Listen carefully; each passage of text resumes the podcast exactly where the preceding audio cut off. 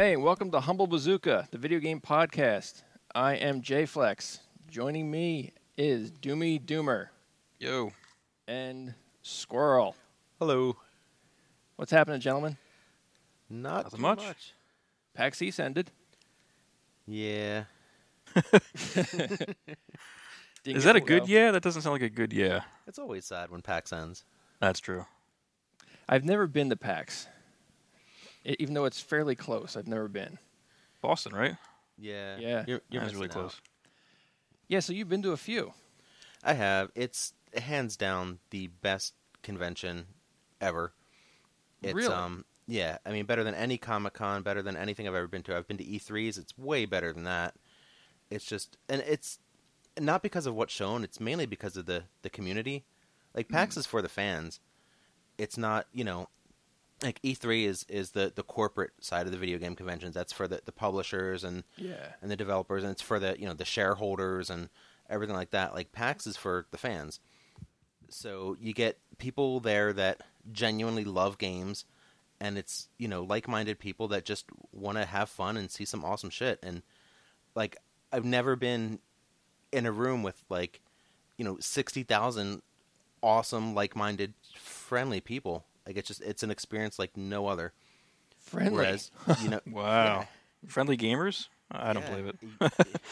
I know that's what I thought too. It's not like you know Wizard World or something where you go and you're fucking smacked in the head by people carrying, you know, luggage racks with comic boxes and poster tubes, and oh Christ, yeah. and then they look at you Ah, and yeah. give you dirty looks like you got in their way, and oh, so many assholes at Wizard World. Uh, yeah. Wizard It's World. not cheap either. No. No, What is PAX? What's PAX? Is uh decently priced? yeah, it's um, I think it was uh, it's like sixty bucks for a three day pass, That's not bad. which That's not isn't bad at all. bad at all. No, that's not bad. but they sell out like it's become so popular now that they sell out within minutes. Oh Christ! So it's So, like yeah. uh, it's like Comic Con. Yeah, and that there, it's not like you know there's only well, they just added a fourth one now. Yeah, I there was PAX South is coming. yeah to San Antonio in, in 2015. Oof. So San th- that that'll lighten the load a little bit for for East and Prime because you know right now you just have one on the West Coast and one on the East Coast, and if you're in the middle of the country, you're and you want to go to a PAX, you're going to one of them. It's so at least dash. now, I think crowd should be a little bit lighter at the other two. Yeah. Because I mean, how many people can really afford to go on you know three trips a year like that? Oh yeah. So I think in a case like this, you kind of have to choose which one. At, like so, compared to PAX to E3, like the panels that that you get to attend, like are they? Um, I don't want to say more informative, but they're a little more um, open with what they'll give out, like info wise. Because it seems like a lot of E3 stuff. It's it's there is a lot of hush hush, even though they're still showing things. There's a lot of like, you know, if you're if you are part of like the you know a mainstream or a high press or the or a high level like blog site or something like you get to go like behind the curtain to play some of the games and do a little interviewing like is it more Yeah. open and Um, to an extent, you're not going to have the big publishers there showing off stuff. I mean, is especially at East because E3 is only a couple months away, so you're not going to get you know an Activision or EA or Ubisoft or someone like unveiling a big game Oh, at yeah. PAX. You're never going to be here. You know, Fallout 4 was just announced at PAX East. it was No, oh you will never hear that. Because I mean, like the the big publishers, they they save that for E3 because that's it's a business, and Yeah. know, the shareholders are depending on that, and it's you know part of the the industry. Um, like I said, this is just for fans. So as far as the panels go, it's much more laid back. You're it's not as uptight, and you know developers aren't holding stuff close to their chest. It's you know th- they're still not going to give away secrets just because the nature of the industry is so competitive oh sure um, I mean, like ridiculously competitive and sneaky and, and backstabby and, and shit like that. But um, which you know firsthand yeah, yeah, I've experienced some of that stuff. It's not, you know, it's it's shady. You have to tell But- when you're done your you have to tell um Doomy your Vexx story Uh, all right, because that was Oh yeah. that was uh that was uh, that was outstanding yeah, that's one of many uh, shady industry stories I know. Um, but yeah, so they're not. You're not going to get like big secrets or anything from developers. Right. But the panels are much more laid back. It, like you know, if you go to like a Bioware panel, they're not going to tell you. You know, they're not going to secretly or you know accidentally let slip that Mass Effect Four is in development or something like that. You know, Sure. but and the fans there know that. Like they understand. They're not trying to get secrets out of the developers. They just want to ask questions and, and have fun and just you know, almost like bond. Like they're part of the community. So for the fans to be able to talk to the developers and just go up to them and just bullshit and have regular conversations, like that's that's acceptable. That's part of PAX. That's something you can't really do at E E3. yeah, that's actually Yeah. nice to hear that people are approachable. Oh, definitely. Everyone's approachable. Um, and there's such a huge focus on indie games at PAX. Um, and that's, I mean, I guess we can touch on that a little bit Sure. later if you want to, but because I know you wanted to bring up indie stuff. But that's, I think, there's, you know, that's a double edged sword there. Mm. But um, but uh, as for the um, God, I feel like I'm talking so much. That's all right. no, go for it. So uh, Your first episode in. Talk. Exactly. So here's a, a a Vexx story that that uh, JFlex was talking about. Um, I used to work for Acclaim. I was a, an artist and designer for them God for rest a few their years. soul. Yeah, before they went under. Um, and uh, th- we were developing. Well, I wasn't on the Vexx. I don't, have you? Uh, do you know? Are you familiar with Vexx? Yes. Okay, so it was a platformer game that we developed, and it was for uh, the PlayStation 2 and Xbox and GameCube. And um, when you're proposing a project, and like in the starting stages, you have to send it to, um, well, in this Acclaim was our own publisher, so we were developer and publisher, but we still had to send it to uh, Sony and Microsoft for approval, I guess, to get funding and um, and just get their okay because it's going to be on their hardware. Oh, I didn't know that. So is that normal? Yeah, yeah. Oh wow. Because they're not going to approve a game to go on their system if they, you know, Right. um, 'cause, I mean, any schmuck could come up with, you know, a couple million dollars and, and fund a game, and you know, Sony and Microsoft ultimately have the final say if you know they're going to allow it on their system. So like Sniper 10 or whatever just came out. Sony okayed that. Yeah. you know, it's like. anyway. Um, so uh, we put together a a uh, proposal um, and sent it to Sony, and they came back and said we really like the idea. Uh, the the concept is cool. Uh, we like what you're doing with the powers and everything. Um, the only thing we don't like is the look of this character. You should change it. Maybe do this or this, like change the ears, change the head or the body shape. We just think you should change the way this character looks. So the artists on on our team went back to the drawing board and redesigned Vexx. Um, we resubmitted it to Sony, and it was approved. And you know, all was good. Didn't think anything of it. Uh, fast forward like six months later, um, at E3, some of us are walking around the show floor, and uh, one of my buddies from Acclaim comes up to us and is like, "You guys have got to see this. Come over to the Sony booth now." So we, Uh-oh. went over to the Sony booth, and Naughty Dog was doing a presentation for Jak and Daxter. And I shit you not, Jak was Vexx. Oh my god. The initial design that Acclaim sent to Sony for approval that that they turned down, they gave that design to Naughty Dog and said, "We know you're working on a platformer. Um, we like what you have. We don't like the look of your character. Use this." Holy shit. So like Naughty Dog, they're kind of like in-house, right? Yeah, their office was pretty much in Sony's parking lot at the time. Yeah. they- Wow. they, were really close. They had a really good working relationship. Right. Sony dicked us over. They gave. I mean, it, ultimately, it didn't matter. Right, right. It's just the look of the character, and it just so happened that you know Jak and Daxter was a much better game than Vexx, so you know it got far more publicity than than our game did. Um, but yeah, that's just there's so many other examples of of of uh you know Dickery. companies doing shit like that. Yeah. That was just really ballsy. That's really freaking messed up. yeah. That that that when I, when you first told that story, I was like, that is. I mean, that just. You know what happens, I guess. You know, in any kind of industry that has any kind of creative stuff going on, but that one just took to me. It took balls. Yeah, and that that's not the first time Sony's done stuff like that to us too. It's you know they're shitty. I mean, I can give you another one if you want, or if you want to talk about something else, that's fine too. you could throw one out there. Yeah. This was great. All right. So um, I was one of the artists on All Star Baseball, and um, we were uh, well. The baseball, the sports games in general are so competitive because you know there's a couple released every year, you know, from different companies, and usually the the game that releases first sells. It, it has a head start, and it's gonna sell more copies, even if it's not as good of a game.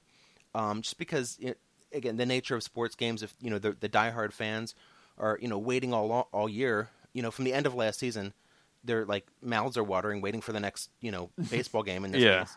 Even though it's like the same exact game. Yeah, pretty much. Um, but they can't wait till the next year. So when you're waiting that much for a game, you know, if one game comes out a week before the other one, you're going to get the first one because you're just dying for it. Sure. Um, you need your fix. so, um, so we had announced our release date for All Star Baseball for that year, and um, and then sure enough, uh, EA comes out and says, uh, "Well, we're announcing the release date for Triple Play, which was the game they were doing at the time, and it's the week before All Star." So we're like, "Shit, all right." I mean, we we kind of saw that coming. Right. So we're like, all right, whatever. Um, so we busted our ass and we got our game done well ahead of time, and we went back to Sony and said, um, all right, we're done. We're gonna release a week before Triple Play. And they're like, all right, well, you have to submit it to us for bug testing. Like we have our we had our own in-house um, QA department, Sure. which were really really good. Um, and uh, so we did all our own bug testing, and as far as we saw, the game was good. Like we were fine. We, there were no no game breaking glitches, no bugs, no anything like that. It was ready to ship. Um, so we're like, all right, this should just be you know formality. We sent it to Sony, and uh, they came back to us and said, uh, "You have a problem," and they gave us this really specific situation. They're like, if there's a line drive hit over the shortstop's head, it bounces twice. The left fielder is on this section of the screen. The center fielder comes in at this precise time. The ball bounces three times and then hits the wall, and then the center fielder picks up the ball. The game crashes. Holy so we're like, crap! Fuck. All right. So Did it have to be a full moon too? Well, th- it was this uh, precise thing that, that they gave us, and we're like, all right, well, if it crashes, we can't ship it. So, um, we, you know, the, our whole team, not just the QA department, all the the artists, the programmers, the designers, even our producer, um, our whole team, and guys on other teams that were, you know, had some off time or whatever, they would come in and help test it. So we were there all night long, like for like an entire week. Like we we had cots in our offices just because, like during crunch time, you. I mean, Man. you have to spend a lot of time when you're making games. Sure. Um, so we were going crazy trying to reproduce this bug, and no one could reproduce it. We were like racking our brains trying to figure out what the hell is going on. Why can we not do this? So um, finally, enough, uh, you know, a week went by or whatever, and we're like, fuck it, like we we can't do it. So let's just resubmit it and see what they say. So we resubmitted it to Sony, and sure enough, they were like, "Oh, it's good. You guys are gold." Aw. it, so there was no bug. Long story Yeah. short, th- there was no bug. They set it to stall us so that Triple Play could get on the shelves a week before us. now you work with Microsoft also, right? Yeah, So are, are were they any better at the time? I mean, I know things They are were- different we today. didn't have any problems with them. Um, in the case of All Star, they and Vexx actually, we like we had a, a closer relationship with with Sony. right. Um, just because well, the the PlayStation Two came out before the Xbox, um, so we started developing games for them. Uh, All Star Baseball was actually the first acclaimed game on the PlayStation Two, so that was kind of our our uh, you know experimental phase with with learning the, the hardware and everything. right. Um, so we Emotion really engine? What's that? The emotion engine. yeah. so we really didn't have at that point a lot of uh, you know back and forth with Microsoft because we were just trying to get the stuff for Sony just situated and done first, and then the you know the other ports came after that. But yeah, Huh. it's it, it's so competitive and so shady and a lot of backstabbing and, and crap like that going on in the industry, and it's you know it, it is what it is. It, you know you just kind of have to expect it and deal with it. Yeah, I, I, f- I feel like these companies they, they give the, the bigger publishers you know the first crack at things, and uh, Well, it, used to be like that. I feel like now, like the indie games uh, are really coming out on their own, and, and Steam is really helping with that, and um, just the the different ones I've played in the in the most recent past. You know, like Gone Home, or even like uh, Fez. I mean, Fez is awesome, Mhm.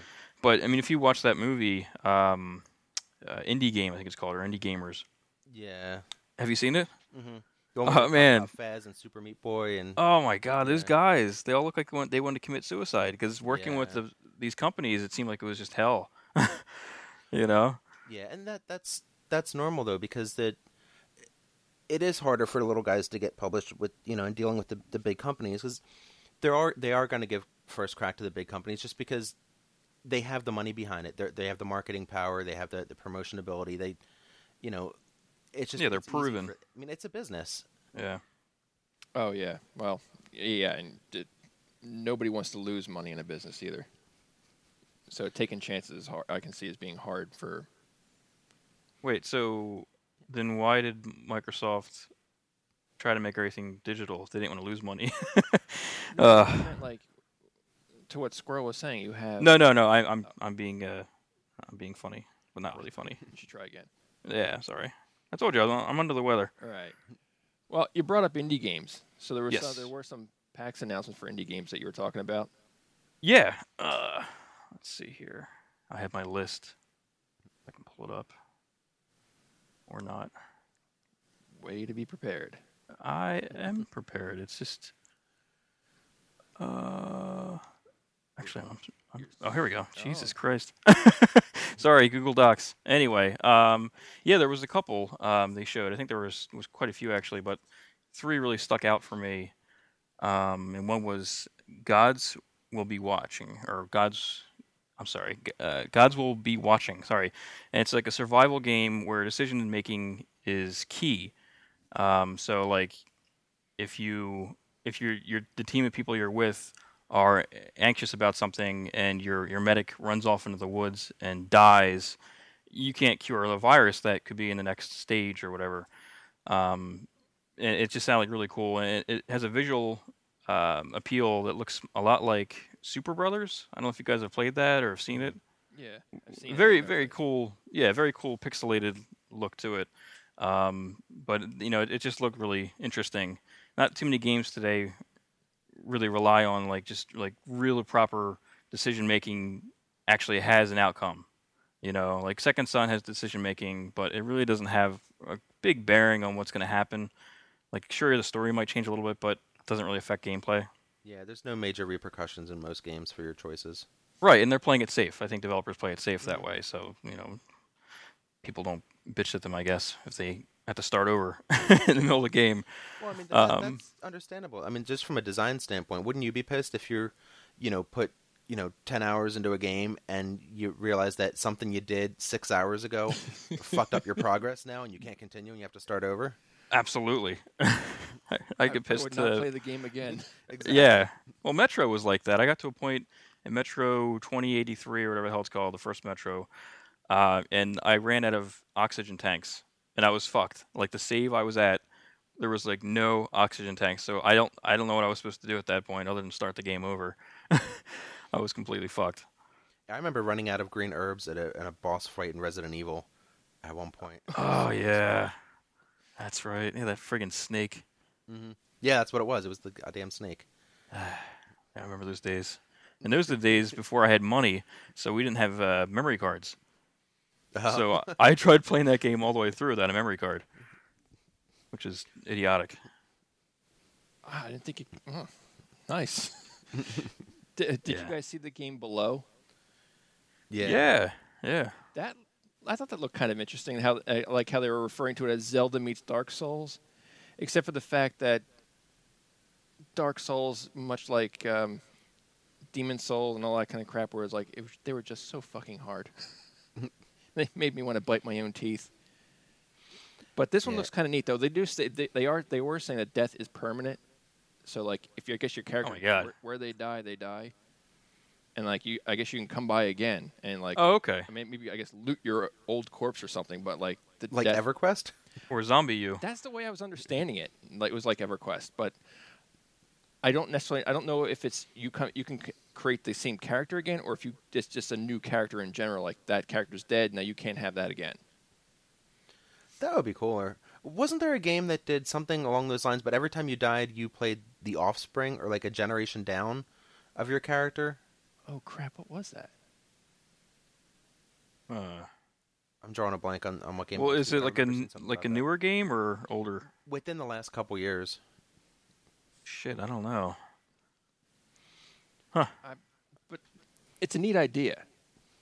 I think, although the like I said, the you know being um, you know cranking the difficulty up there, but like Demon Souls and Dark Souls and all that crap. Well, those games they're just like, oh my god. Dark Souls pissed me off.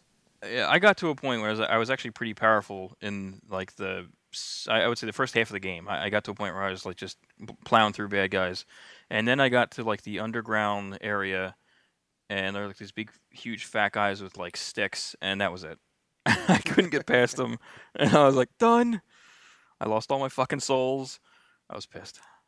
Did you Yeah, th- play? th- I'm sorry. Go ahead. no, so, d- Squirrel. Did you play Dark Souls or anything at all? Yeah, Demon Souls and Dark Souls. I played a little bit of them. I just, you know, it.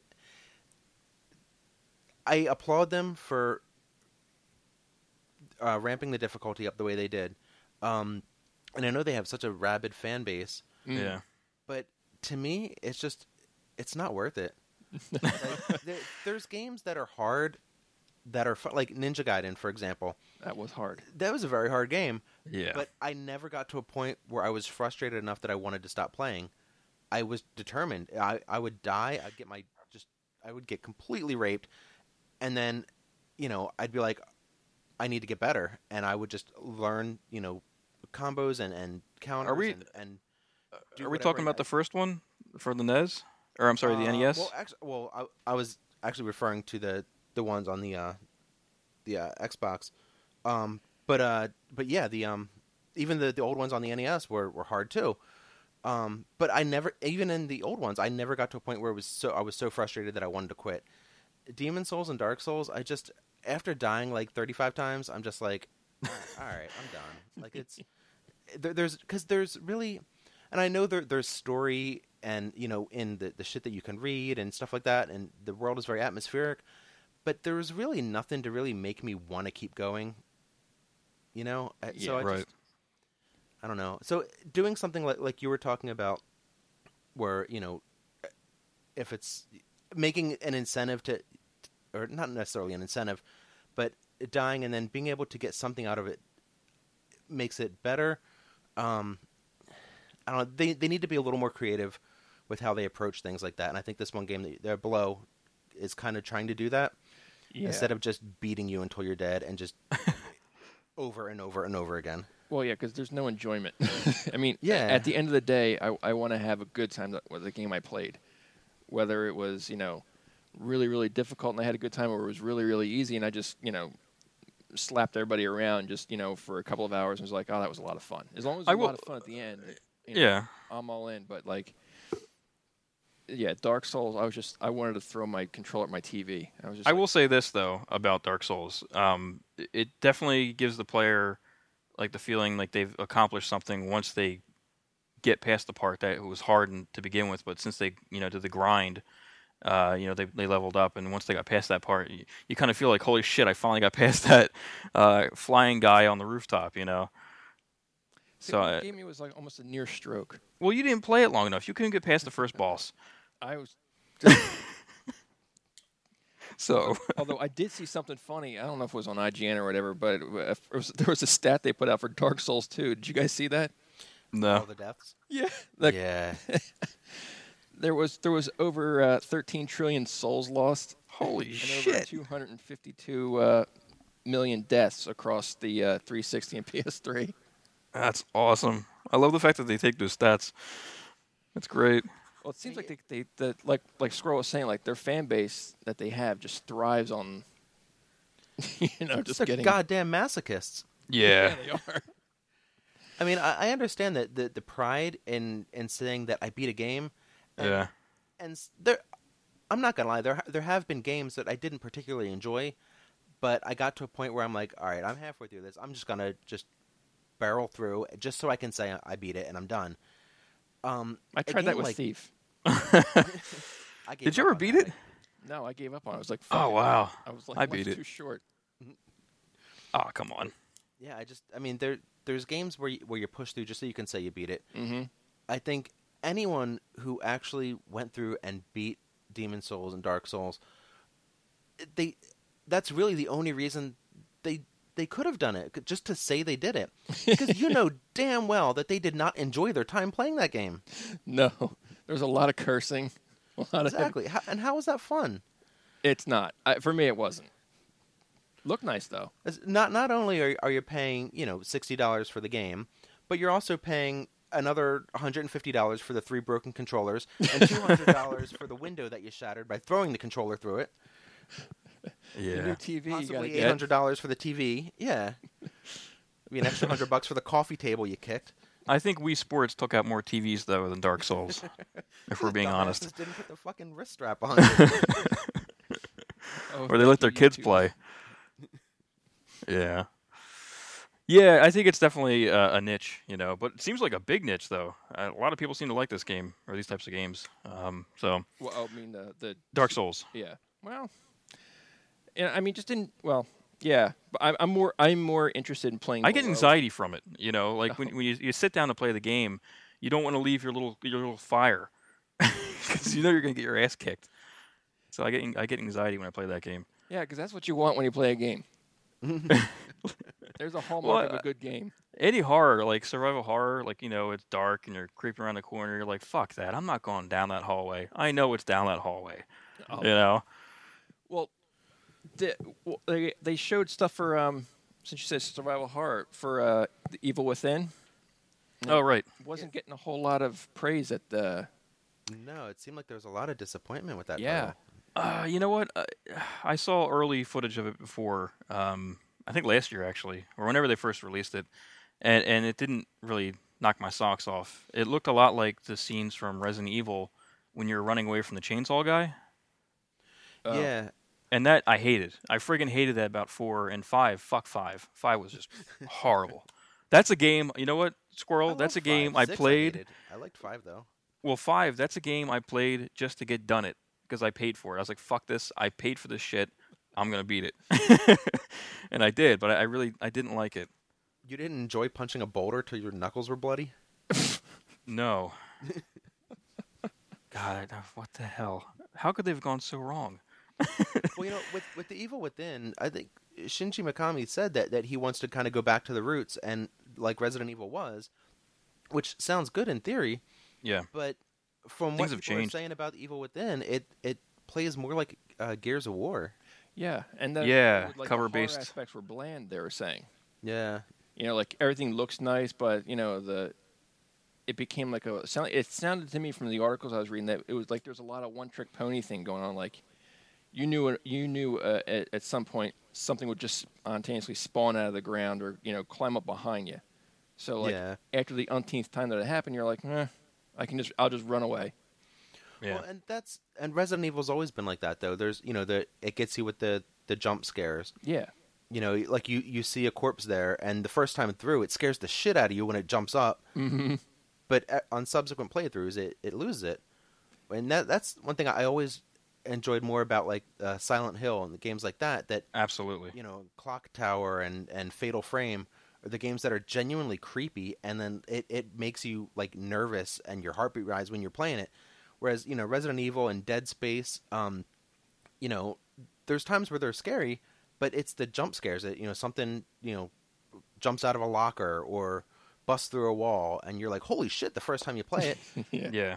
but you know, subsequent playthroughs, it's not, you know, Yeah, it's lose canned, so Yeah, it's always exactly. going to do that, and yeah, it it, it does lose its flair. Um, Outlast is kind of like that, you know. In, in the Mhm. beginning, when you play it, you're like, "Holy shit, this is this is scary."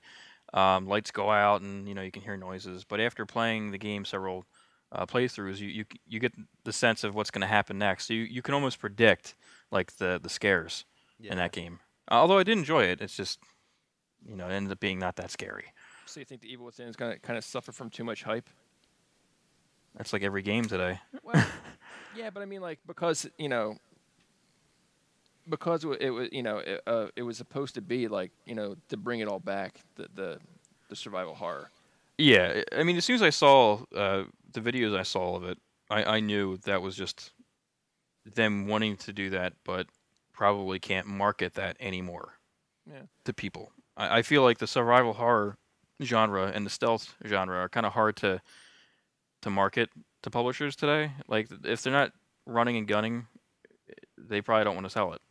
You know, um, look at Splinter not Cell. You're not going to get the the the big AAA audience with the survival horror game. Yeah, but, But- I mean, even look at like Splinter Cell. Like the the new Splinter Cell that came out was crap compared to the old old, old ones Mhm. because it was missing all that, you know, like stealthy stuff that the other games had that it was known for. Yeah, that's why I'm a little nervous about Metal Gear. Like, uh, I I played Ground Zeroes and I, I like it. Yeah, I, I definitely enjoyed it, but it's Metal Gear, and I don't think in, in today's day and age with the with what gamers like a, this new generation of gamers, it seems like ones I don't know that it's going to be as successful as Konami is hoping it will be. yeah. I mean, they're riding on the name too with stuff like that, Yeah. especially with Metal Gear. I mean, it's Metal Gear for God's sakes. Kojima, Mhm. you know. Eventually, when he stops making them, I think that's when we'll see that it stops making money. Because eventually, he's going to stop making Metal Gear. You but I mean, don't don't you think that that now like already it's going to slowly lose fans? Because you have to figure that the the majority of people who are Metal Gear fans are people that are around our age that probably Right. grew up playing Metal Gear on the NES and you know the PlayStation when when Solid came out and Right, and then right. all, all these games. So we were, you know, teenagers when when, we played these games, um, and now, you know, we're adults. So, you know, as adult responsibilities creep in, you know, we have less and less time for games. yeah, So it's sad but true. it is, and so we're. I mean, now like it sucks because I used to play like everything that came out, and now I kind of have to pick and choose. Um, 'cause being adult fucking blows. yeah. Yeah, Going to work bills and all. blows. So like Yeah. you know, the, a big chunk of Metal Gear's fan base are people that that are at that age now where they have to cut back, and I think a lot of these people are people that that when they do get a get a chance to play games, they want to jump in and do something quick and fun, um, and not Yeah. play a game that's going to take not not that Metal Gears are that long, but it's not the kind of game where you could jump in and play an hour and and get something out of it. Right, You it's know, story if you, driven. If you jump in the middle of, like, if you start playing Metal Gear and then jump in, and you know, four hours into the story and play for an hour, you're gonna be like, "What the fuck just happened?" Especially with Metal Gear because it's making fucking sense. Exactly. no, I agree, and I think this is kind of why cell phone gaming sort of is popular with the younger crowd. You know, because they can do it at lunchtime in school or whatever. They can come home and play whatever the fuck they're playing on their their uh, their iPhones, Candy Crush or uh, Clash of Clans. I know my son's into that, and it worries me because I don't feel like we get the same value with those games. I mean, how can Oh, you? no. you know and I, I don't like microtransactions and it seems like um, like especially with microsoft games when they first came out for the xbox one um, like they were they were putting microtransactions into those games games you spent $60 on like what what the fuck was the point of that um, and I, I really don't want to see that becoming a norm and, and yeah, i think you're right with what you're saying that things are changing and people expect well the younger crowd expects uh, instant gratification i guess hmm that's where we're more. I don't know. I don't know. We're old. I, I made a reference tonight uh, about a movie, and my son wasn't going to get it. I don't know why I thought he was going to get it. you know, it's it's just one of those things where you realize, holy shit, I'm old. Well, Anyway, the Metal Gear that's coming out. The, the, so the, that's only what, like a couple of hours gameplay? Ground Zeroes. Yeah, Yeah, it's, it, it's out. Oh, It- it's it out. came It's out a like couple thirty bucks, ago. right? Yeah, it's thirty bucks. And like, at first, I was I was kind of on the fence about it, just because. I mean, when you, on one hand, it's like, do you pay thirty dollars for a glorified demo? Yeah, Um, right. but at the same time, I mean the the game itself, like you could rush through it in ten minutes if you know exactly what you're doing and exactly where you're going and and cut everything else out. But for most people, that that main part of the game, like, is going to take at least at least two hours. especially your first playthrough, you don't know where the enemies are. You don't. I mean, you have to be stealthy. You kind of have to pay attention to your surroundings. It's going to take you at least three hours, or at least two hours to get through this mission. And then once it's done, there's a bunch of like side ops missions that you can play as well. Um, Okay. so realistically, this game is probably a good four or five hours. And when you look at it compared to like you know, God of War, for example, which is you know a six to eight hour game. Right. and I- I had no problem paying sixty bucks for that. It was a great game. Right. So when you compare them, it's really no different. So if people, people, all, all these people are bitching that, you know, I'm not paying thirty dollars for a demo. Well, you paid sixty for God of War, and is it really that different? That's a good point. Yeah. It really is. No, I was just curious. I, I, I got uh, Ground Zeroes confused. The one. There was The wasn't- Phantom Pain. That's it. Well, yeah, that well, Ground Zeroes is the the prelude to Phantom Pain. Yeah. Right. All right. I need you need like a play card to kind of Yeah. well, it's, it's Metal Gear. to keep up. Metal Gear is insane. keep up Metal Gear. you know. Oh. Even the release schedule doesn't make sense. Oh, no. So was there anything this year, uh, PAX East, that you saw, Squirrel, that you were, that uh, you thought was kind of cool? Um, I'm looking forward to Transistor, That looked neat. That Yeah. really did and look that's neat. like I loved Bastion. Right. And this is by the same guys. Um, it does look really, really cool. Um, the same, uh, similar art style, um, but just the way the game is is played is is unique and really, really cool. I'm definitely looking forward to that. And, and th- this may sound kind of weird, but one thing that I'm really looking forward to now, Mhm. after PAX, is Diablo 3 on the PlayStation 4. Oh, His- what? I- well, hear me out. All right. I I Get them. I, I got Diablo three at launch for the PC, and I, I played it for a while, and it was a clusterfuck at launch. yeah. it, it was a fucking mess. But the the game itself, I enjoyed.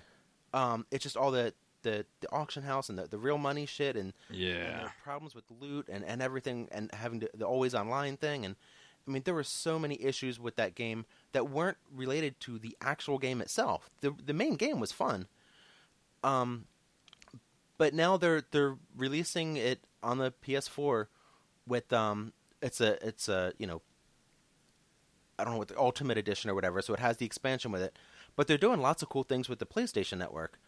Like um, there's they will uh randomly spawn these like weird like unique named monsters and if this monster kills you it'll then jump to the game of someone on your friends list who has diablo also Really? Oh, that's It- cool. it, levels up and then jumps to them so it's stronger if it kills them it'll level up and jump to someone else's game and eventually it could come back to your game and if it comes back to you chances are it killed like 10 or 20 other people on your friends list Oh, damn. so you better have fucking leveled up by the time this thing comes back to you. or run like hell. exactly. Um, there's also these uh, legendary chest drops that are, are really rare, but if you find one of them, um, not only do you get like a legendary item inside, but it'll also give uh, level specific items to everyone on your friends list. Get the hell out of here. So like if I'm like, you know, level 30 and I get, you know, I find one of these chests and I get, you know, some kick-ass level 30 legendary weapon and if you're like level 2, if you just started the game, you will get a a scaled down level 2 bonus item like f- specifically for your character just cuz I found that chest. Dude, that's awesome. Yeah. Yeah, that's so pretty they're, cool. they're doing really cool things with the PSN and I don't know, it just, it it's kind of making it making me interested in it again. What are they going to ding you for? Um, uh, like, mo- is it going to be a monthly uh, uh, No. fee? Nope, just the, the cost of being on the PSN. Really? Yeah. I like that because Elder Scrolls is hitting you for what? Aren't they hitting Uh, you that that's 15 a month. fifteen? a month? Ah, that's ridiculous. Yeah. I, I, I don't know. I mean, I mean, I'm I'm not a huge uh, MMO fan, but I, I do like Elder Scroll games a lot. Actually, I, I think I rebought Oblivion on every console it came out on, one time or another. Um, what are your thoughts on this uh, monthly charge? Do you think people are going to pay it, or do you think it's going to eventually go to free to play? On Elder Scrolls? Yeah, Um I've been playing it a lot lately and uh I'm really enjoying it much more than I thought I would. I was in the beta and it was a mess and I at the time I played in the beta, I was pretty much convinced that I'm not going to buy this at launch. Right. Um, it's just it's not good enough. It was a really dumbed down and ugly version of Skyrim. That's what I heard from the beta. Yeah, and that that's and that that's how it was in the beta. And I don't know what came over me, but you know, it was the the early access period was about to start, and I wasn't playing an MMO. And I'm the kind of person like I always need an MMO to play, even if it's shitty. If it if there's nothing out, then I'll maybe jump into a free to play one because I I kind of always need an MMO. Like RuneScape. Or Guild Wars. yeah. um. So I was like, what the hell? So I just I kind of blindly jumped in, and I'm really glad I did because from the period in the beta I played to launch, huge changes. Um, That's first off, amazing. graphically, it's it's much prettier, um, and just the little things they fixed that made a huge difference, like the um, like hitboxes on enemies. It makes combat so much more satisfying. Um, when I first pl- in the first phase of the beta that I played in, it was all first person. So now I can zoom zoom out to and first person in Elder Scrolls is, is great in single player for immersion, Mm-hmm. Right. but if you're doing PvP or something like that, there's no fucking way Oh yeah. Yeah. you can't play a game like that in first person. So just being able to, to zoom out and play in third person, it's you know i- immediately that adds so much more playability and value to the game. Um, uh, so many other things like the, the quests are fun. It's I'm really really enjoying it, and I think normally I don't have a problem with a monthly charge for MMOs as long as it keeps keeps giving content and it, it Right. keeps things fun. Um, you know, there there's some MMOs that you know you get to level cap and and there's just nothing else to do. And I mean, why am I gonna pay fifteen bucks to fucking stand in town and, and bullshit with people I don't like? All right. So, so But, you um, think uh, it's definitely worth the fifteen? As of right now, I would say yes. Um, Do you foresee but something? I- I'm not I'm not level cap yet, so I've been kind of taking my time and exploring the world, and Right. uh, I have a couple characters I've been kind of going back and forth on. So I haven't reached a level cap on either one of them, but everything I've played has been a lot of fun. I'm really enjoying it. The only, I mean, and I played Final Fantasy 14 a lot too, uh, the Realm Reborn since it you know relaunched, Mhm. and I love that also. And they both have their pluses and minuses. Um, but I'm kind of feeling right now, like as much as I'm loving Elder Scrolls, I'm getting that itch to go back to Final Fantasy again, just because I like the world more. Uh, okay. You know what I mean? Like Yeah. I, Yeah. like I've been a Final Fantasy fan since the NES days. Like I've played every Final Fantasy, even the shitty ones on the Game Boy and, and the DS, and, and you know fucking Mystic Quest and the tactics and all that. all that. Yeah, I've played everything. So Final Fantasy always has a special place in my heart. So just being able to be in a world with you know the chocobos and moogles and all that other shit, it's you know I kind of itch for that because Elder Scrolls, while everything about it is good, it it's that you know Elder Scrolls world where it's kind of a little darker and Game of Thronesy. I don't Game of Thronesy, and it it just it doesn't have as much personality Right. as Final Gotcha. Fantasy does. So that that's really the only thing about it that I can say that I'm kind of leaning back to Final Fantasy over. But aside from that, I, I like I said, I'm really enjoying the game so far, much more than I thought I would. Yeah, that's what I've been hearing from people I know who have it, um, and the same surprise they, they have as as you have had, and uh, you know m even my son Doomy Jr. He, he keeps bothering me about this game. He says, "Please, please get this for me." I'm like, "No, it's got a monthly charge. There's no way I'm paying fifteen dollars a month for you to just stand around town and talk to people you don't like." you know. Uh, Well, the first thirty s- days are free. I mean, you still Right. pay for the game. It's not- Right. I mean, I think that would be people would be more inclined to jump in if the client were free and it, then had the monthly charge. But absolutely. you know, you're paying sixty bucks for the game up front, and you do get the free month as far as the subscription goes. But then you know, Yeah. At least they give you something, I guess. But it sounds like Yeah. Diablo would be mu- as you would think Diablo the way you described it will be better. it's Like- a different type of game. Why I not, mean, but it's like- not a standard MMO. No, no, but I mean, it sounds like it, that like it's more of, but I mean, it's a vast game. Like, so is is that gonna like pull you away? Um, I, don't- I wouldn't consider Diablo an MMO. Like I know technically it is. There's you know you can do there's a drop in drop out multiplayer and Mhm. and everything, but to me that's not an MMO. Like Right. you know MMO to me is you know Elder Scrolls or Final Fantasy or World of Warcraft or you know something like that. Right, Um, right. so I wouldn't drop playing Elder Scrolls for Diablo. Mhm. I mean, I may drop Elder Scrolls for, you know, something else down the road, but Like Eve. Oh fuck no. that game, Jesus Christ. PlanetSide 2. No. That's not really. I guess it's a MMO, but yeah. it's not the same. Yeah. Well, that's cool. I mean, I, I it's so I, I guess they, I guess in the they they took a lot of what was uh, discovered during the during the uh, beta to heart. Then, That's why they have betas. Yeah. Yeah. well, that- there's that's sometimes like you know you've seen a beta come out and you know the fan base and all that people give all their Titanfall. opinions and then the, nothing really happens. I don't Well, no, I, I shouldn't say that. I, I, Titanfall, I feel like it went worse because people made it worse, but it's too much kicking involved. Titanfall, I had a lot of fun with in the beginning, but now I have to wonder like why I spent sixty dollars on the game. Well, I still have moments though. I, I got to tell you, because I was playing the other day, and I was on fire, just like fucking everybody's Literally? day up. Yes, I was like sitting on my couch, everything was melting around me, and I was just fucking everybody's day up, day up in that game, and it was great at the end. You know, you look at your score, like, woo, that was a lot of fun. Um, but there, are those matches where you just get kicked constantly, Yeah. or or a shot with that fucking noob gun. I can't stand that thing. That was me. Sorry. Oh my god. and, and I know I'm just bitching because I'm losing, but You know, you know what Still. though? Like I, and I, I kind of agree with you in that you know it sucks when you're killed by by people playing like that. yeah, But have you tried playing like that? It really is fun. like I, I'm not gonna lie, like just running, just yeah, no strategy, just running around with the the auto aim pistol and just kicking people and shooting and just running and jumping off walls and doing all the parkour shit. right. Like when I play like that, I I generally, I mean, I don't have the best score on the team. I kill a shitload of the grunts though, like the, the, the bots. Yeah. Right. Um, Which is kind I'm- of I'm pointless. always- I'm always top of the list as far as killing the grunts, just because they're everywhere and they're so easy to kill with that auto pistol.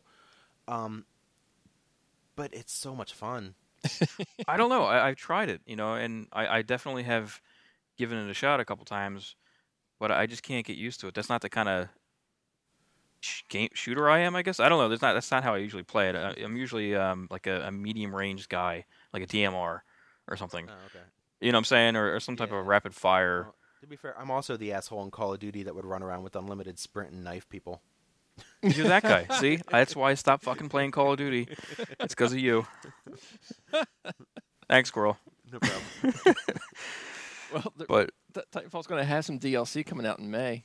yeah, it's Yeah. free. Uh, yeah.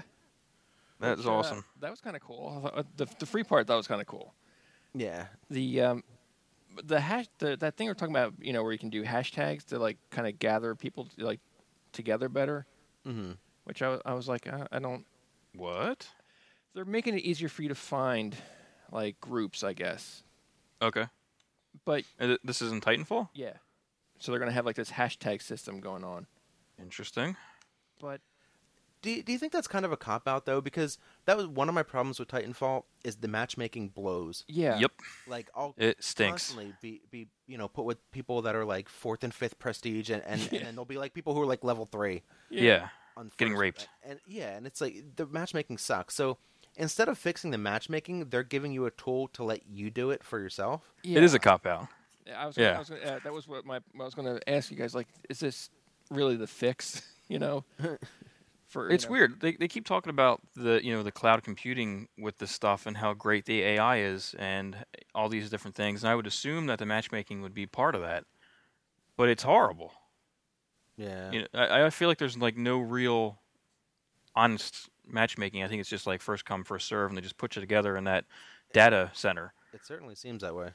Um, it, I don't know. Maybe, maybe down the line it'll change. You know, I mean, Halo when you know that first came out, and you know, Halo Reach, the first matchmaking was really bad for that too. Um, and then they instituted some type of, I don't know, better matchmaking, and that got much better. So I, I'm hopeful because I, I don't hate the game. I actually like the game a lot. It's just that I get really annoyed with people kicking me. Once again. That's fair. Yeah, they're they're going to let you uh, put decals on your Titans. Oh, in that case, they can kick me all they want. I want Which flair. I, I, I really didn't. I that was one thing I never like of all the different things I didn't like about the game, or I Uh-huh. like thought like oh maybe if they tweak this. I never thought about needing decals for my Titan. Yeah, because you can't see that shit anyway. When you're shooting somebody in the face, or you know, even if you're super close to them, you don't see their decals. Well, apparently there's a big call for it. People want Ugh. to decorate their Titans. this is what's wrong with the gaming universe. I was never a Fucking decals. Well, I mean, Yeah. I, I like yeah, you don't really see it, but at the same time, I, I like having customization in any game. I like having customization. Yeah, Yeah, you I know, mean, I, I feel like certain games I definitely do. Um, you know, I, I can't think of it off the top of my head. um, I, I- okay, well, I'll go to Halo. Halo is cool because you could customize your armor. Mhm. I, I really enjoyed that, but I, I feel like that you could tell. You could say, "Oh, that guy's, you know, he's wearing the the pink." Mark Five armor or whatever." Um, but the decals you can customize in Halo, they're so small you couldn't see them. Yeah, that's true. And just like blades of grass in games, they fade out, or Mhm. you know what I'm saying? Like eventually Yeah. they'll fade. Um, level of detail, so you're not going to see it unless you're super close. And if you're that close to someone, chances are you're getting a plasma sword through the face anyway. or kicked, or knifed. Squirrel. Sorry. Infinite sprint. Is that a perk? Yeah. Infinite sprint. I, I mean, I, I've played Call of It's Duty. like, I've played. It's like marathon or something like that. Okay. You were I don't all think over I s- Call of Duty Ghosts, weren't you? Oh no, oh, I hated it. God, it's horrible. Absolutely horrible. They keep dropping the price of that thing. Yeah. Should be Well, free. should. yeah, that that one, that one seemed to have a lot of problems too. That came with my bundle for my Xbox One, and when I bought the damn thing, I was like, God damn it! I should have just waited. Eh. Well, yeah, Like I, I, I'm one of those suckers who buys Call of Duty every year, and I, I don't know why. Because I know, and I do the same thing every year. I'll, I'll play it like nonstop, like you know, ridiculous amounts of time for the first couple weeks, and then I'll just get bored with it and stop. And then maybe if you know a DLC comes out or you know a map pack or whatever, I'll jump back in for a little bit. But then I'll inevitably get pissed off at the, you know, the the 12 year olds who Yeah, just fucking destroy me. and then I'm because like, they have no "Ah, life. yeah. but uh, Ghost is the the first Call of Duty that within the first couple days I was just like, fuck this. Like I'm, I have no desire to keep going. Now, do you think it's because you're just tired of the genre? Um, I, I think it's a combination of a few things. I think um, on one hand that the genre is getting not necessarily the genre because re- realistically there's not a whole lot of innovation in first person shooters anymore. Right. Um, so I think yeah, Just it is getting saturation. Yeah, Yeah. it is getting a little stale. Like sports games. Um, yeah, exactly. Um, so it is getting a little stale, and there were just problems with the, the game itself. Like the maps were huge, Yeah. and spawning was such an issue. Like I would get spawn killed nonstop, and Yeah. so many like issues with the game that that really should have never been issues to begin with. You know, uh, when you put them all together, it was just it, it wasn't worth it anymore. Well, now they're moving to what? Every three years Yeah. or something. They're not going to have a Call of Duty every 20 minutes. Yeah. The dev cycle is uh, has been shifted to three years. Well, so maybe they'll regroup, uh, you know, and think about what they did. They'll they'll have mechs and parkour, yeah. but dinosaurs. They won't be mechs. They'll be dinosaurs. With jetpacks. Pilot, ready for ready for Dinosaur Fall. I would fucking play that. I would. l- I would just. I would spend money on that. Was that- Absolutely. well, they're not dinosaurs. That Evolve game's got monsters. Oh yeah, that that game I hear was uh, one of the showstoppers at PAX. Yeah, people really seem to like that. Yeah, and it's the team who did Left 4 Dead, I think. Yep. Or part part of that team.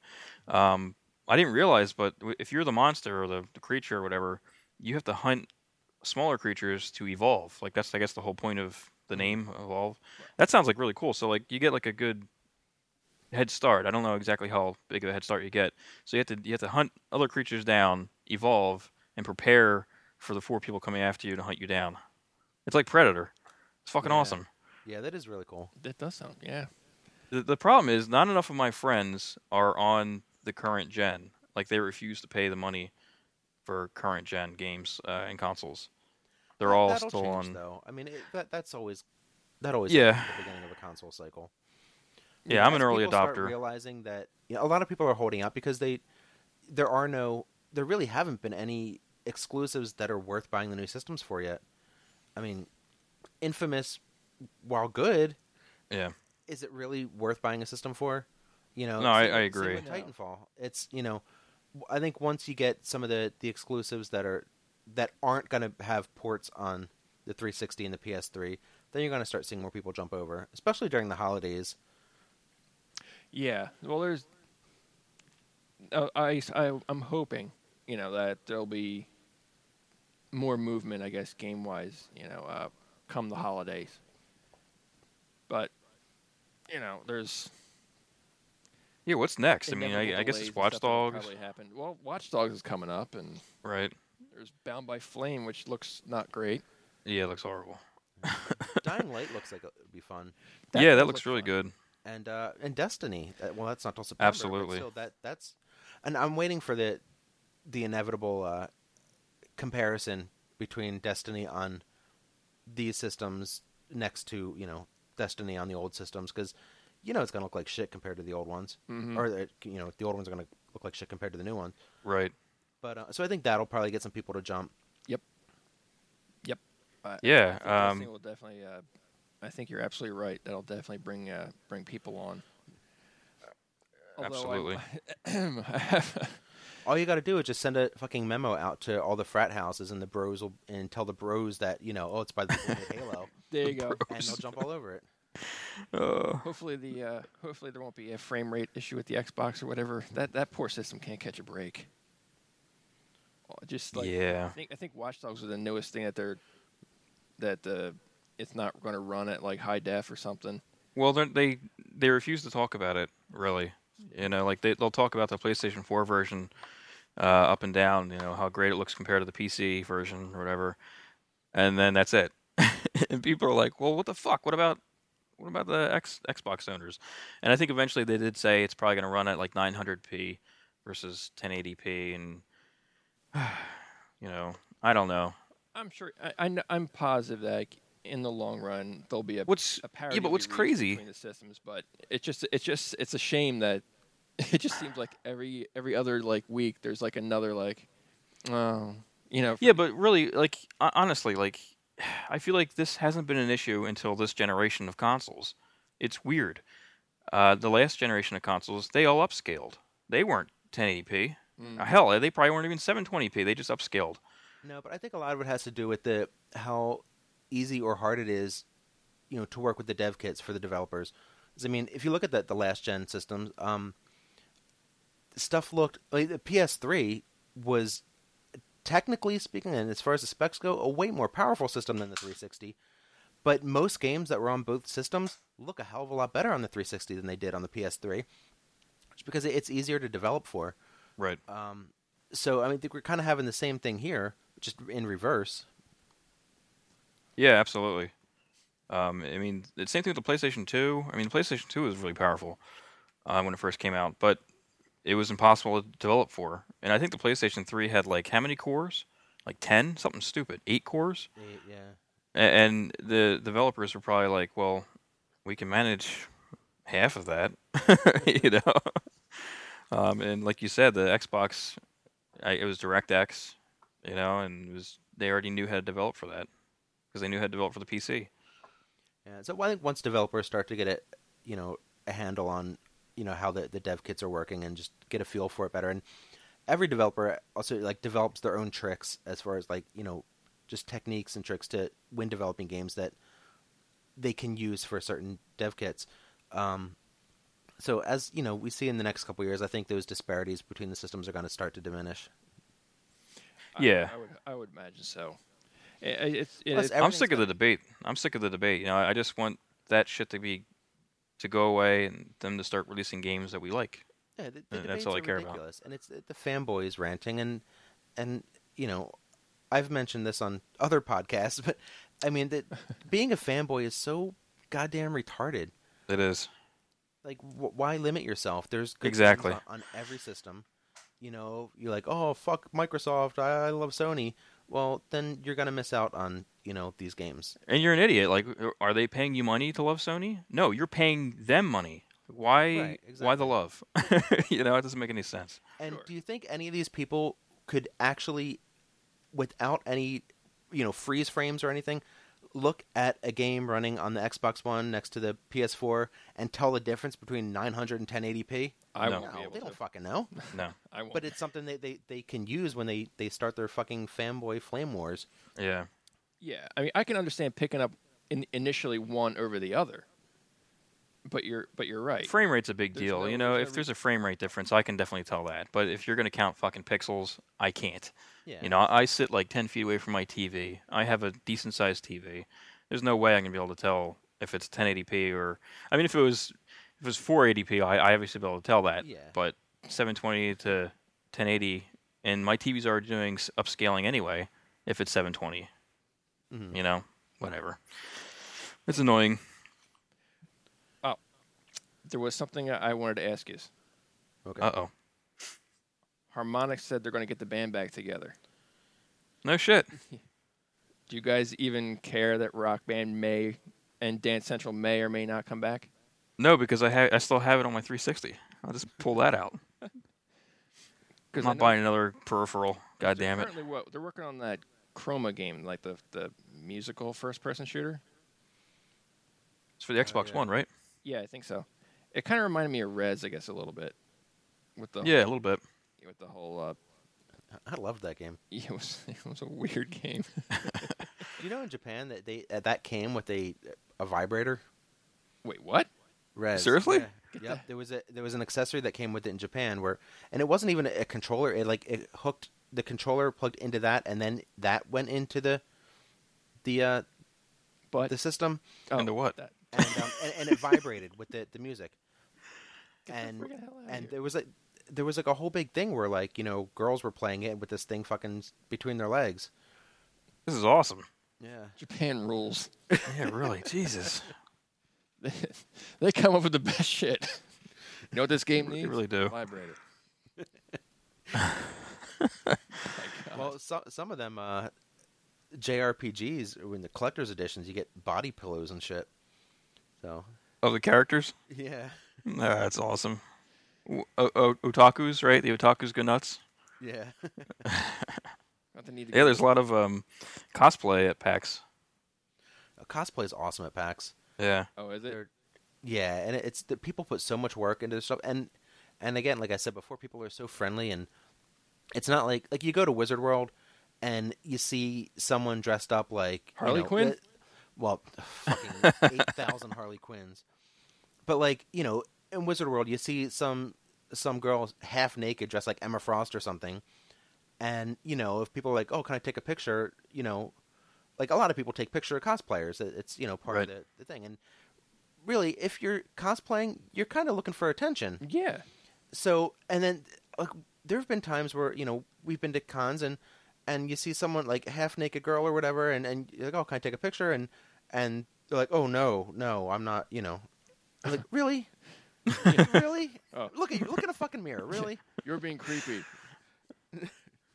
But I mean, no, at, PAX, people are so friendly, and and people aren't assholes either with their cosplay. Like again, at, at some of these comic cons at Wizard World and, and New York Comic Con and stuff, you get these assholes with fucking giant props. You know, Yeah. like Yeah. there was I mean, at New York Comic Con th- this past year, there was. I remember walking behind some asshole dressed like um, a Connor from Assassin's Creed, and had the the big you know the old American flag like on his back Yeah. and every time he would turn, it would fucking smack someone in the head. 'Cause- and It's it's kinda so funny. crowded there. You can't walk through the aisles without being like shoulder to shoulder with someone. It, it's so packed Right. in some of those aisles. So this dickhead was walking around just fucking knocking people over and knocking shit off shelves at displays and stuff. And it's like, know where you are. Like, have some fucking respect. And there was no need uh, uh, th- for the damn flag. No, not at all. Yeah. Or, or the Oh, he wanted to set him up, himself apart from the other eight thousand assassins there. Yeah. Yeah. Yeah. Th- th- that should be a rule going into any con, any or any kind of thing. You can't be Connor. You can't be Harley. You know. Yeah, but I mean, th- more importantly, the rule should be no fucking props that are gonna piss people off. or hit me in the head. I've seen some crazy ones where they, they dress like Transformers and they have like all these huge cardboard boxes with them. Yeah, basically. some of them are really cool, and and it's no problem when those people are like kind of standing like out in the big, like in the foyer and like the big areas there Yeah. where where people can get by.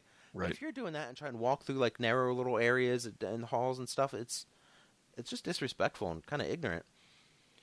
But um, but at PAX, I mean, the the cosplayers are are so friendly, and it's just like I said, it's people people aren't there to you know get attention or show off or whatever. They're there to have a good time, and they're dressed up because they they love what they do, and that's just the whole vibe of PAX. Is just people are there. It's like family. Mm-hmm. You know, That's you cool. can be in a line, and that's one of the coolest things about it is that, I mean, sometimes there there's lines that are ridiculously long for some of the big things you have to wait for, and at any given point in any line, you can just turn around and have a conversation with whoever's standing next to you. People like I've been in lines where you'll just like, you know, someone will stand, you know, standing beside you. You'll be like, "Hey, do you want to, you know, play a quick game of, you know, something?" And like, yeah, and then you'll just get like a group of people sitting on the floor Of guess you what's know, in my playing- pocket.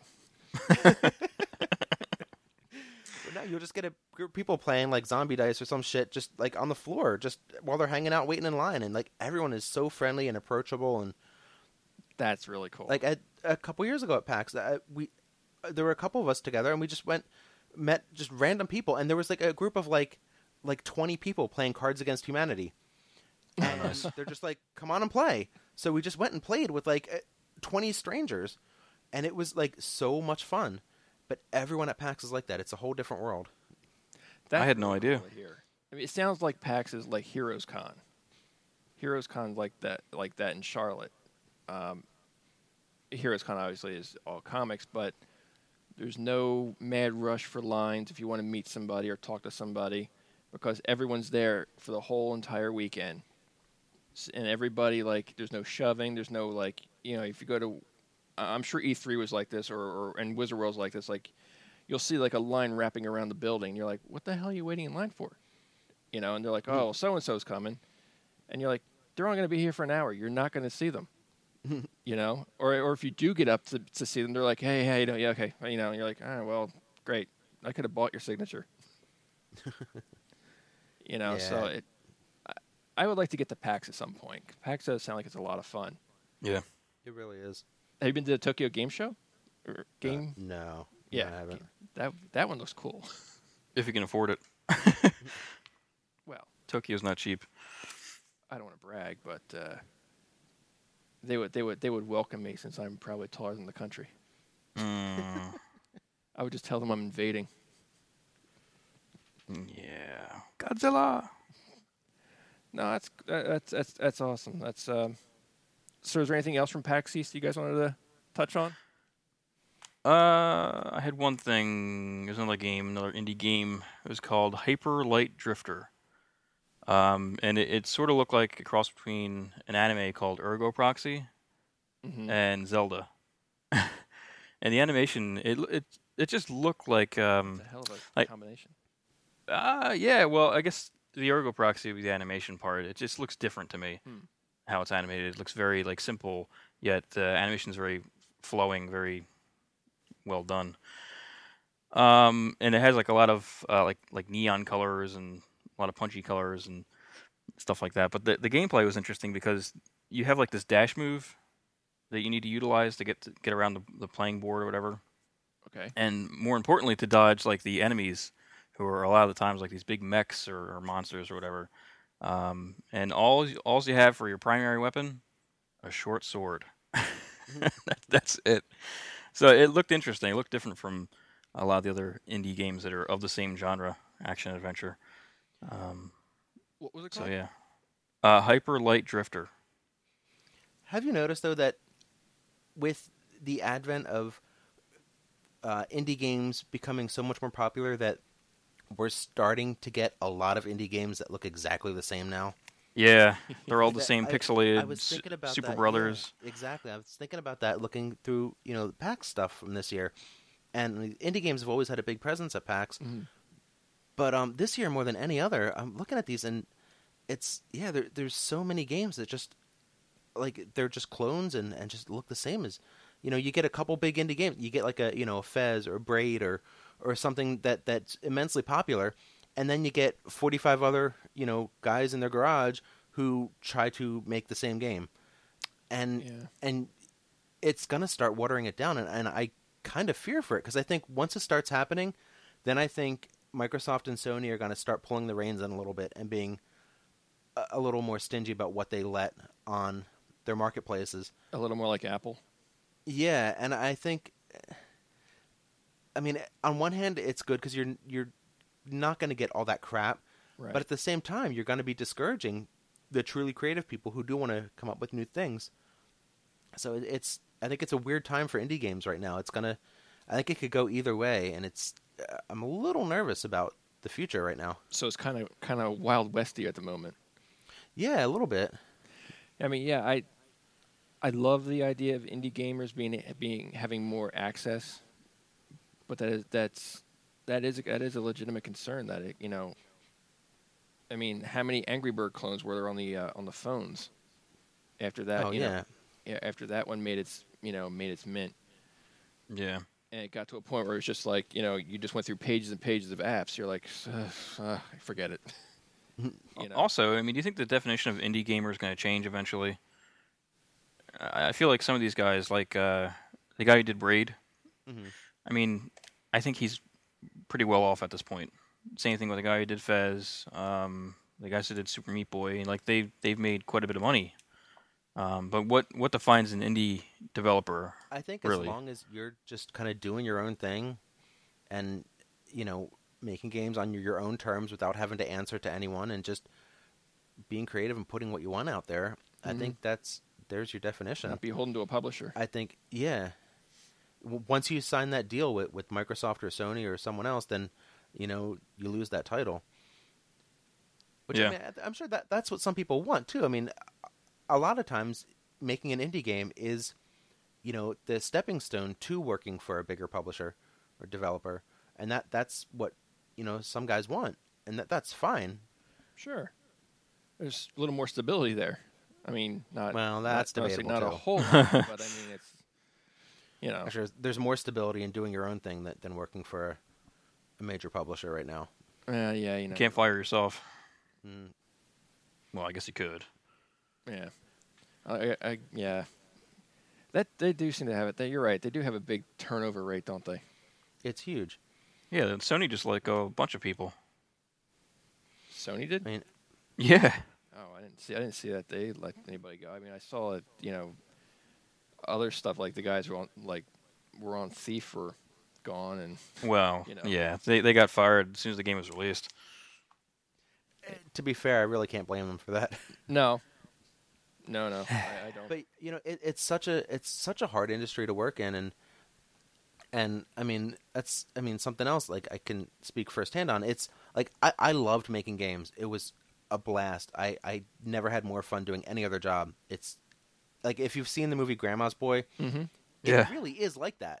It's a great It- movie. It's so ridiculous, like and fun, uh, being a game developer, but it's not something you can really do as an adult.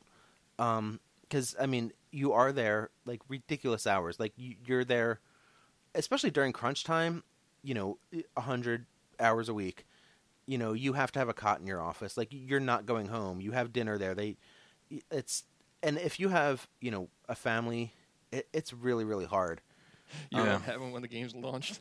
Pretty much, and and not only that, not just the fact that you won't get to spend time outside of work doing anything, um, but there, there is a stability issue, and layoffs are par for the course. That, that's it happens, and I mean I can't tell you how many old friends from Acclaim I have that that have been laid off m- numerous times from just different studios, and they're bouncing around, and and some of them are older now and do have families, and it sucks having to uproot your entire family. Your kids are in school and everything, and like, oh, daddy got laid off again. Time to go across the country.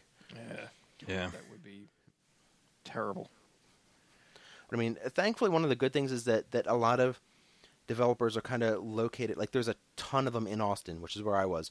There's a bunch of them in California. There's a bunch in Florida. There's a handful in New York. I mean, it's not like you're gonna be, you know, developing games in Montana and be like, oh, daddy got laid off. It's time to go to New Hampshire. Yeah. So is it kind of incestuous? I guess you know, like you kind of get laid off. Like everybody kind of goes like a round robin as like as layoffs Pretty occur. much, yeah.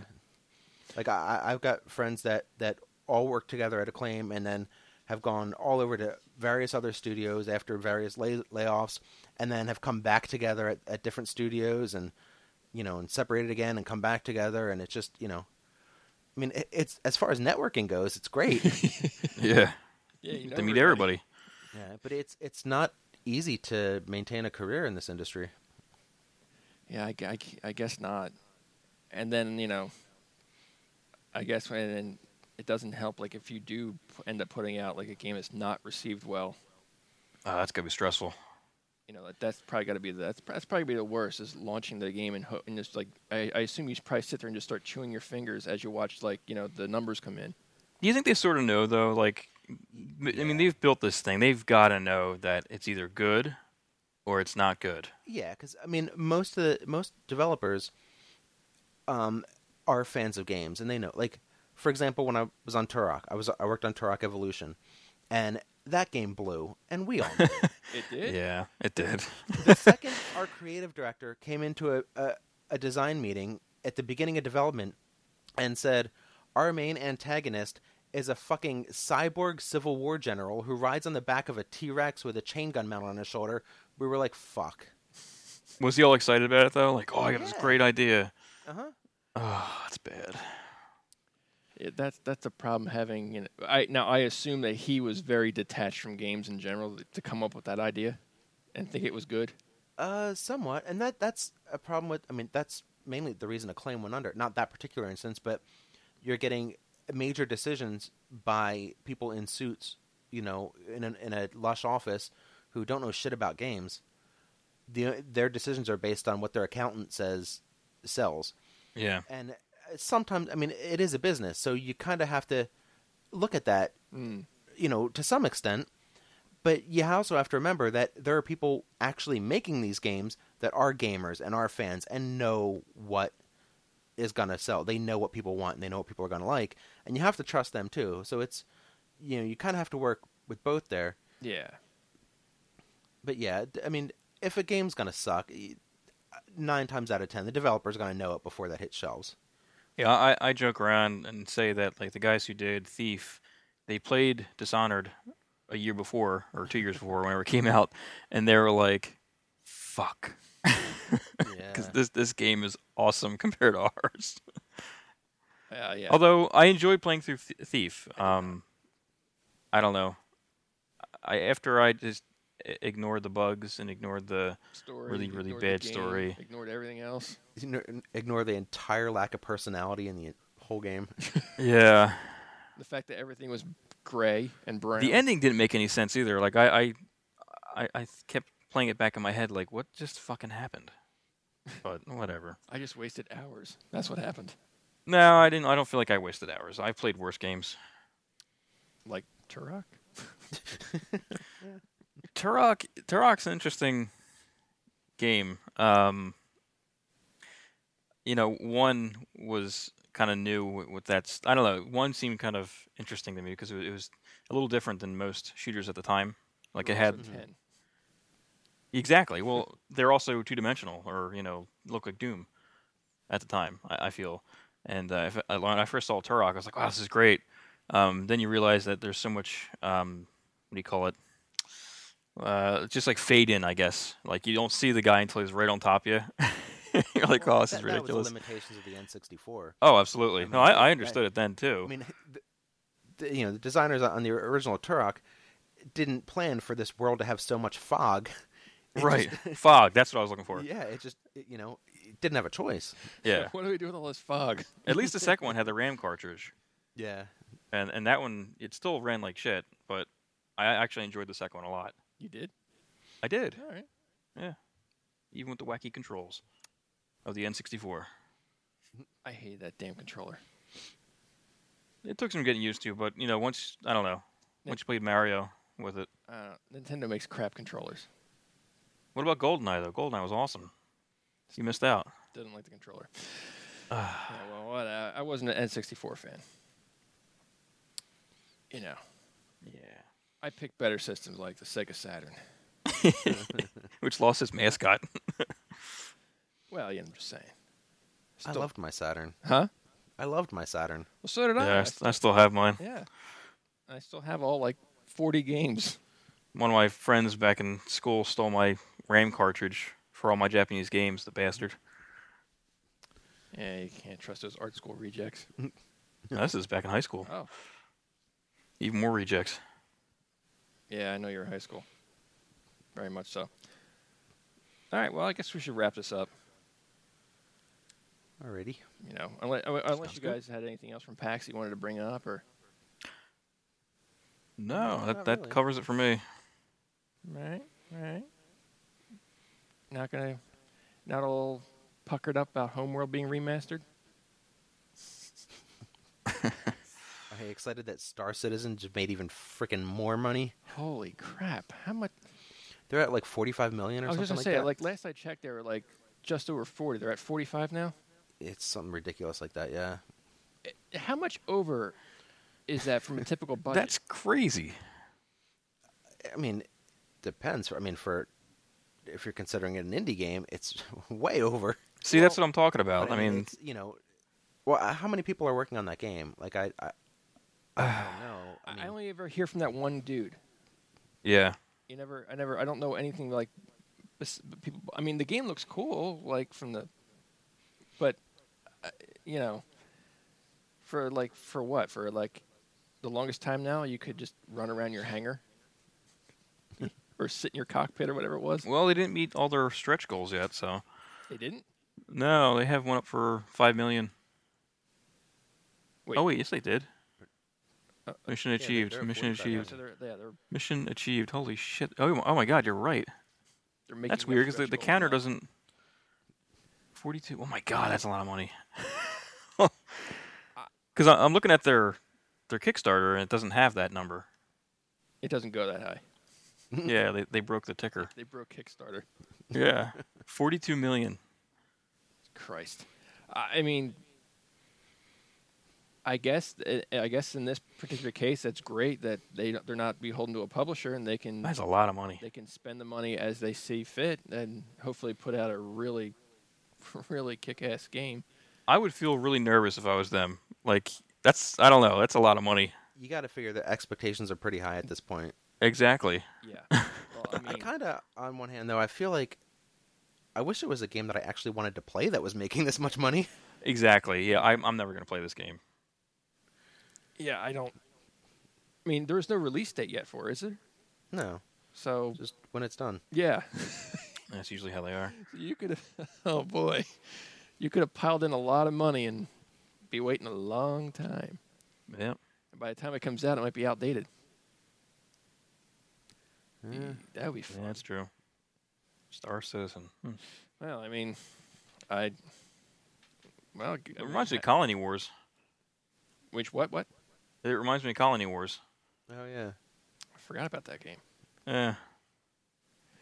Well, maybe Sid Meier's uh, Civilizations Beyond Earth will give it a run. I Mm-hmm. don't know if they'll have the forty-five million dollar backing, but Do people still play Civ games? apparently, I mean, the Yeah, they do. The fifth one wasn't that long ago.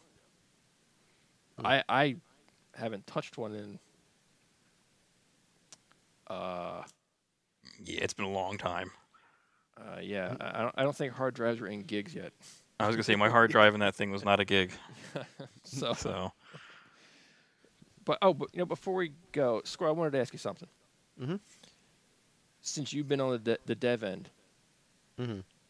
when the game gets delayed, I, I is it that much more stress that gets falls onto you guys? You know, or is it more, of a, or is it a slight relief that you're like, okay, we got a little more time? Um, it depends on what your job is. Um, because if it's getting close to release, if you're an artist or a designer, chances are your work is pretty much done. Mhm. Um, if something is getting delayed because it's not finished, it's usually a programming issue. Um, so I mean, there's games that I've worked on that you know, as it gets, you know, we're we're in crunch time and we have to finish everything, and you know, we're a couple weeks before we have to submit to the publishers. you know, once the art's done, that's it. Like our job is done. We can just fuck around. I mean, normally, like in in our studio's case, we would help out with testing and do other things just to give a hand to everyone else. Oh yeah. Um, but it's usually the programmers who are the ones stressing out, and because whatever problems that are causing the delay, they have to fix it. They have no choice, Mm. and they're not going home until it's fixed. So you know, Right. it's much more stressful for them. yeah. Whereas you know, on our end, it's a little more laid back. Well, that's cool. Because I mean, because Watch Dogs been delayed. You know, Destiny got pushed back a little bit. You know, so I was just. It just made me say I, I prefer if it, if it means that in the end the game will be that much better, you know, then I'm go ahead and delay it. You know, I'd rather not have the game come out on time, me drop the sixty dollars, and then walk away going, "Wow, that just sucked." Yeah, I mean, in a perfect world, every game that's not done would be delayed Yeah. and you know and and polished. But the reality is, like I said earlier, it is a business, and there are times where you know you need to release a game in this quarter. You know, because if you know, like a lot of publishers would rather say release a game in, uh, you know, and say the the summer and sell, you know, say, I don't know, 800,000 copies, Mhm. then release it in, you know, the fall where it's competing with a bunch of other games and they would only they wouldn't you know or and they might sell more but it would just get lost in the shuffle like it's it's a really weird thing there where you know i mean i'm not an accountant and Right, no. you know I, but there's there's reasons that you know for you know why some games are pushed out before they're done. And it's it's usually it usually has nothing to do with the fact that you know you know sometimes you hear people complaining oh you know the, all oh, the developers are lazy they just push this out because you know they they didn't work hard they didn't do this or do that. And most times that's not really the case. Like i said if, if you're a developer chances are you love what you do and you will put everything you've got into making this game awesome um I mean, that's that's why I made games. That's why I went into making games because you know I love games, and as a kid, I mean, like that was like I, just knowing that I could do something to give you know a kid out there the kind of enjoyment that I got as a kid, like that. It's part of the, the love of making games. So the actual developers, the artists, and the designers and the programmers, even the sound guys and everything, th- those guys love what they do, and they're not being lazy and just putting something out there unfinished if something's going out there unfinished, it's usually you know someone's decision that's you know in a lush office in a suit smoking cigars and, and says, "Oh, this is when it has to go out because this is when we need to meet our goals." Yeah. Right on. Ugh. And that's why Acclaim is no more. well, among some other decisions. Put that on the wiki. All right, guys. This was fun. Yeah. Yeah, definitely. So, let us know what games you were you were excited about from PAX. Any of the indie stuff that came through, or any other things that you saw that you liked.